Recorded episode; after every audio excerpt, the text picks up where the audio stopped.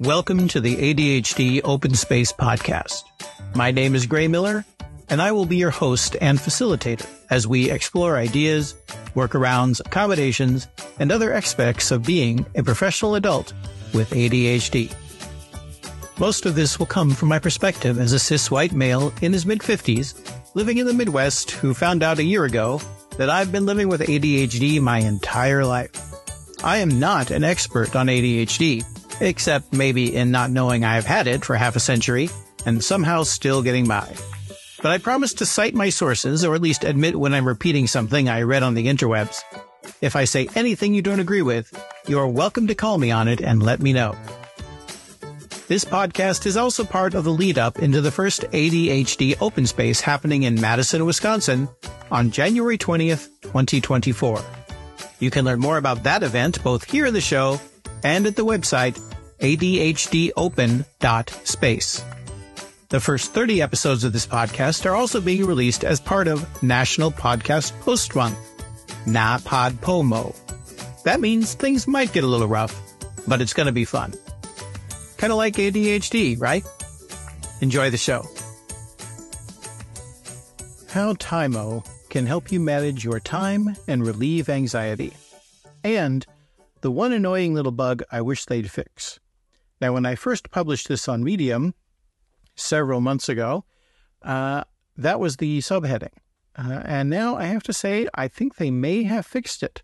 I'm in the process of testing it, but we'll we'll alter this particular article a bit as we go. So this is a review of a of a app that is specifically designed for helping people with ADHD, and it starts out with a screenshot of this app. It's a very beautiful, simplistic thing. It simply says magic desk time, which is what I would do is I would have my magic desk time from 6 a.m. to 7:30 a.m. and it showed a little circle with kind of a progress bar going around the edge and in the center was a pen because magic desk time is when I would write. And at the bottom it had a little pause button and a little thing that said there were 6 minutes left. I actually took that screenshot just before I finished writing this article. So raise your hands if any of these phrases sound familiar. Oh, God, it started five minutes ago. Wait, that was today? This is taking forever. How could it not be over yet? Well, guess I'm just going to be late again. Wait, wait, what was it? What was it I was supposed to be doing now? Now, if your hand is still down, this article in this podcast is not for you.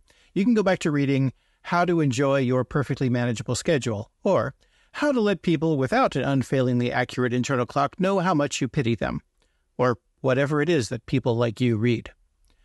On the other hand, that one that is raised, you may be like me and have a condition called time blindness.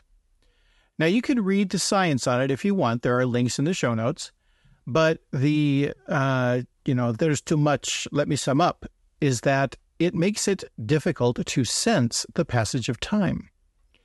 A lot of people use the analogy of color blindness. You know, that there are, you know, if you have color blindness, that there are red and green flowers because everyone around you says there are, but you can't sense it yourself.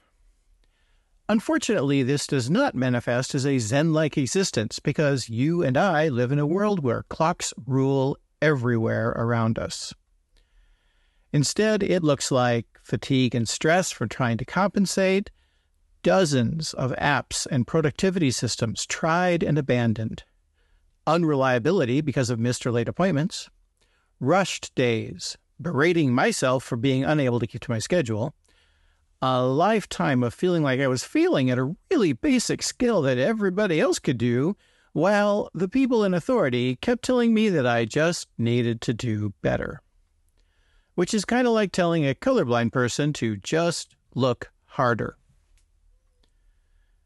Now, the good news is that once I realized time blindness was a thing that I had, I was able to start intentionally finding ways to scaffold my sense of time, externalize it, there's a reason that there are large clocks prominent in most rooms of my house. Mm, edit. There are no longer large clocks prominent in most rooms of my house. I changed that. and why I have a collection of timers sitting on my desk. Change that too. Actually, I did have a collection of timers. I now only have uh, one, two, three, four, five. Now I only have five, but that's because I'm counting all of my Apple devices. But out of all those things, nothing has been as useful as one particular app. Enter Tiimo, my time wingman. Tiimo, by the way, is spelled T I I M O. Now, Tiimo was originally developed by two researchers, Melissa Würtz Azari and Helen Lasson-Nordam, in order to, quote, support neurodivergent youth at school. Now, the app was simply a tool for their research, but it proved so useful to the subjects of the study that they didn't want to stop using it when the research was done. As they said, it solved a problem that existing apps did not. Now, I have a link to the Tiimo app again in the show notes, and uh, I will say there is no affiliation with them. Um, I, they are not sponsoring this in any way. Doubt they are even aware of me, even though I'm one of their paying customers. Now, Tiimo is basically a visual calendar and a timer built into one. Now, it has different interfaces depending on whether you're looking at your entire day, the what's happening now, or looking at it on your phone. There are also complications on your Apple phone. And usually, the way I would do it is I would build my schedule in the morning using the phone and then uh, integrate the complication into my watch face and then get a reminder. So, if it sounds kind of like any other scheduling app, yeah, that makes sense. Um, can set up repeating events, like my magic desk time was one, or letting the dog out. You can also set these by duration or by time of day. All of it's pretty standard calendar stuff. You can even set up routines. For example, I have a morning routine that consists of reading and then doing a little yoga and then watching TV with my partner while we have coffee uh, and then getting ready for work and things like that. So there is also a visual element to it. And this is something that definitely appeals to me. Um, you can set an icon, icon. That's the new Apple ice cream. No, you can set an icon or you can upload your own picture and you can use a specific color. For example, I tend to use green for my day job, blue for my side gig, and orange for personal events. And while you can sync it with your calendar, I prefer not to. You see, the act of manually entering in every appointment in my day provides a check in moment. It lets me ask myself, did I give myself travel time? Did I double book myself? Is this something that I really want to spend time on? Is there something I forgot that I really, really do need to spend time on? Is there something that I thought needed time that actually doesn't? And have I severely overestimated the number of things I can spend time on, whether they need it or not? Entering my schedule into Tiimo at the start of the day has resulted in far fewer missed appointments, double books, or lost tasks. I've had the unfortunate experience of having direct proof of that on days when I skip that part of the morning routine. When once again I will say, wait, wait, that was today? So the real benefit of Tiimo is peace of mind. What sets it apart from the other scheduling apps I've tried is the granular notification setup. Now, I have a, a, picture of the screen for notifications on there. You can be notified before an activity, any number of minutes you want to set. You can be set up when an activity starts. You can be notified halfway through the activity, when an activity is finished, before a routine, when a routine starts, halfway through the activities, when the activity and the routine changes, when the routine is finished. Yeah, you can decide one all or any of those. It is, it turns out, is exactly what I need to keep on track during the day. I have it ping me five minutes before an appointment, and at the start of the appointment, halfway through the appointment, and five minutes before the end. And that has finally resulted in my time feeling elastic enough to actually get done what I need or want to get done. I don't worry, well, I don't worry as much about being late. I'm able to handle meetings with more grace by having an alert when my time is half gone and when I should be wrapping up. Also, if I happen to be off in some kind of a rabbit hole hyperfocus that is not necessarily directly related to what I should be doing right then, that halfway point brings me back and gives me a chance to focus. Tiimo becomes literally my time sight, letting me know where I'm at in my day in case I really can't tell. Now, this is the part where I have to say when I wrote this article, this was true. However, when I knew I was going to do this particular podcast, and I have, I'll be honest, I had not been using Tiimo for the last oh month or so. I reinstalled it on my phone to see if they changed things, and it's possible that this is fixed. I haven't used it long enough again to check and see, but it is possible. So, here's what happened before. I said it's not perfect. Within the Apple ecosystem, at least, there's a few issues here and there. Most annoying was the way that it syncs up with my watch. For whatever reason, when I make a change in the phone app during the day, it doesn't automatically sync to my watch. I have to do it manually. Worse, even after it does sync to my watch app, it doesn't sync to whatever complication, which is Apple Watch speak for little graphic indicator on the regular watch face that I've chosen, unless I change the complication back and forth which means I have this annoying little ritual of turning it on, opening it up, switching the complication. I, I go through the steps, and it's it's honestly it's not um, it's Byzantine, but it's no more than what you might use for any kind of scheduling app or things like that. I mean, keep in mind, we used to have to wind our watches or pull them out of pockets so they had to change and open them up in order to know the time. It's tedious but I believe it may be fixed. I have been using Tiimo on my watch more, and at the time of this recording, I'm going to pull it up and take a look. Yes, it is in fact completely uh, synced up with my phone, and I did not have to go through all that rigmarole that I did back when I first wrote this article. So it is possible that Tiimo might need to become once again an active part of my everyday routine. Now, I think, as I put it, Tiimo is worth a try-mo. I'm not affiliated with the app or the developers in any way, as I said, so I don't get any benefit from you trying it out. You can find it at Tiimo app, that's T I I M O A P P dot com. Especially if you struggle with your sense of timeliness or just want a more visual way to see your days, I highly recommend it.